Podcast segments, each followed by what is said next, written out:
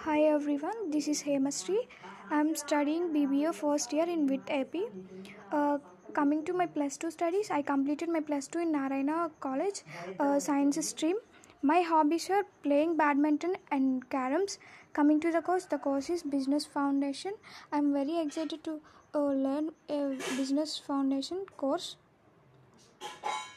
Coming to the modules, module 1 introduction, images of organizations, principles of management, functions of management, organization forms and types, organizations as open systems. Module 2 stakeholders, organization structure and process, stakeholders internal and external, environmental analysis, organizational structure, various types, business processes. Module 3 organizational effectiveness, economic approach, stakeholder approach, efficiency approach, innovation approach, goal approach, business models. Thank you.